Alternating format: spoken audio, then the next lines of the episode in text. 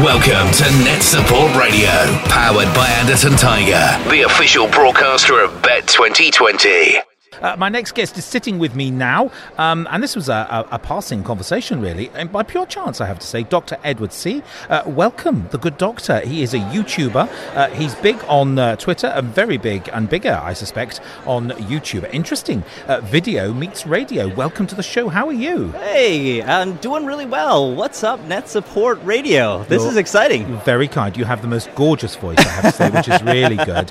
Uh, what brings you to Bett this year? Um, so I am working with a company called NUITEQ. Uh, we build some software that is integrated into a lot of interactive displays.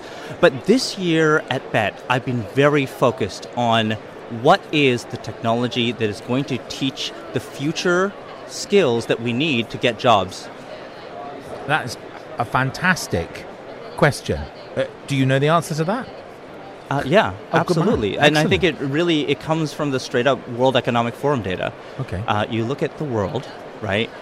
In by 2022, 75 million jobs are going to be lost to automation and digitization. Right? And if you see if you see a lot of what's happening in the world, we were just talking about Donald Trump right before this. Why did he get elected? If you look at the actual reasons, yes, people say, oh, some combination of like Mexico and China. But if you look at the real world situation in terms of the numbers, it's finances. And look at what's happening with jobs. Millions, four million jobs just in the past year have been just decimated because of automation. And so my primary concern or purpose in life is really what can we do to ensure that we're building the critical skills that we need for success in the fourth industrial revolution. It's a, it's a, a big ask of any government. Um, is there a particular government that are doing particularly well at this, or is I would say that uh, when you look at the, the, the scale of what's changing and the types of skills that are being taught, I think it's very difficult to measure. And if you think about the fourth industrial revolution, the focus is a lot on building entrepreneurship. And yep. what does it take to build entrepreneurs? Well, you need those six C's, right? We used to have four, so creativity, collaboration, crit- critical thinking, and communication skills. But now we live in a global world. Yeah. And citizenship, you know, we need to think about global warming, you know, those are important factors. And one more important thing that I don't think is emphasized enough is character right? The 6C. Because really, it's that attitude. Yeah. Do we see other entrepreneurs that are also doing what we're doing? Or do we have a mindset that, oh, I can't fail?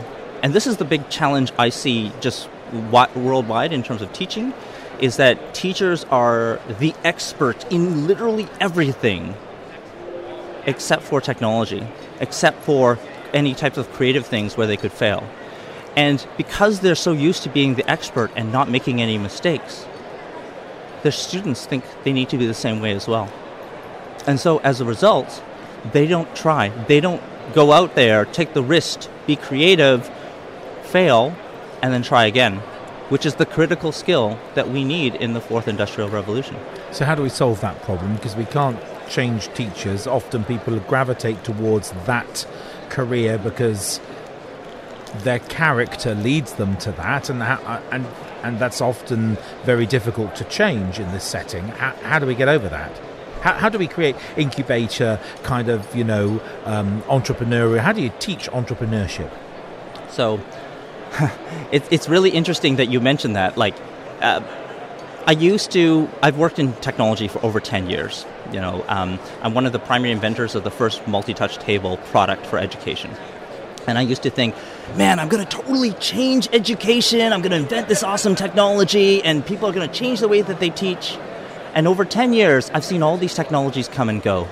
MOOCs come and go. Yeah. OLPC come and go. And what took me that long to realize that it's not technology that changes people. It doesn't. People change people. And if I am not able to change the opinion of some teachers to convince at least a few of them, and that's all you need is just a few champions to convert an entire school, city, or an entire country. If I'm not allowed, able to convince a few, then they're not going to be able to convince others. Interesting. And this is, it's an attitude, it's a cultural thing. And the biggest challenge I see is that so much technology is this thing that's done to teachers. Yes. It's That's like, true. oh, It's new true. policy. Absolutely. As opposed to, this is something I'm doing for you. And I think a lot of teachers don't see the connection between why do I need to teach all these new skills? But at the same time, when I ask teachers, how many of you feel like you're being properly compensated financially for the work that you're doing? Almost no hand goes up. no. And the reason for that is, well, economies are in the tank, right? They don't see how, if we keep teaching the way that we're teaching, our economy is going to get worse Yeah. over time, and you're not going to get paid more, right? That we're going to be struggling for a very long time. They need to see how this vision of where the four, uh, fourth industrial revolution is going is going to be directly related to their benefit, even as a teacher, in terms of their salary, in terms of their times. And really, when it comes to technology, the key is do you have the content that is aligned to the curriculum standards that saves teachers time?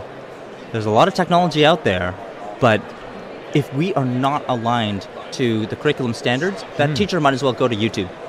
Right, honestly? Hmm. Well, like the they, kids just almost go to. YouTube because I, I, let's bypass the teacher. If Exactly. it's just a matter of watching a video, we might as well just But here's the problem, right? You can watch all the YouTube videos you want and not learn a single thing because our brains are extremely efficient. If we're not pulling that knowledge out, and one of the things that uh, Sugata Mitra uh, was talking about in his self organized learning environments is that it's about building that community again around the content. It has nothing to do with watching the video. You maybe show a short video, do blended learning, but spend your time in discussion. Spend your time asking the interesting questions. That is the key to memorizing, to learning, to growing. We grow as a community. You know, one of the reasons why MOOCs, like somebody asked me, well, why did MOOCs fail? And MOOCs failed because they thought that we're, we're essentially creating a learning machine. An individual will learn all on their own, like some magical. That's not how. That's not what learning is. It's not what the learner wanted. That's interesting. I'm pleased you mentioned Sugata. He was our guest yesterday Hmm. on our radio show. Fascinating man. Been following his work. I'm pleased you said self-organized learning. I'm absolutely completely on top of that. Yeah. Love it to bits. Use it in my uh, creative workshops with radio broadcasting. Let kids learn from kids in small groups. Problem solving. All of those things that you've talked about. I'm- When when I interviewed Sugata yesterday, one of the things that he said to me, which really like I, I always wondered, like I don't get it. How are you going to teach people like use the internet when they can't even read, like pre-literate individuals? yes. And one of the things he said to me was, "You'd be surprised Yeah. how many people are using video for learning." He's a huge advocate of like go and use the YouTube video, Yeah. but then have those Socratic questions on there. With a group of kids, it's With the, the collaboration that makes the, the difference. There, you're absolutely right. and right. even when it comes to searching and finding Excellent. his recommendation is no use the use the voice recognition Yeah. technology that's built into phones yeah. this person might not know what 7 times 5 is but they can ask siri what 7 times 5 is and get the answer Indeed. does it even matter now that i know how to multiply Well, if you're in our education system here, the government will assess you by way of an examination. So, if you want to get through that examination, if that examination, that assessment model is important to you, then that is important. But I am absolutely with you on this. Why are you teaching anything where the answer is in Google, for goodness sake?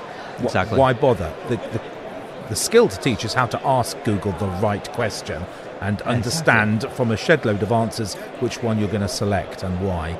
Um, and that's why it's really interesting. I- fascinating, absolutely fascinating to talk to you.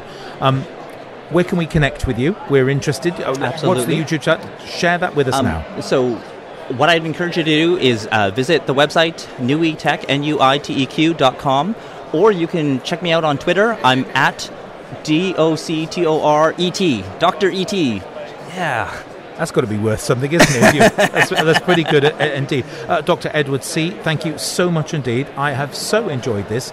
Very interesting, and I look forward yeah. to a tweet from you with your YouTube video alongside this broadcast. Fascinating to. stuff. Would love to. Thank you Thank so much. Thank you for stopping by. Really Yeah, good. it's my Thanks, Scott. honor. You're really good. Thank, Thank you. you. Uh, chatting live there with Dr. Edward Tse. Thank you. Uh, Dr. ET on Twitter. He has a YouTube channel. Really interesting. Some nice video recording equipment as well. And he's been videoing that as well. That'll be available later on.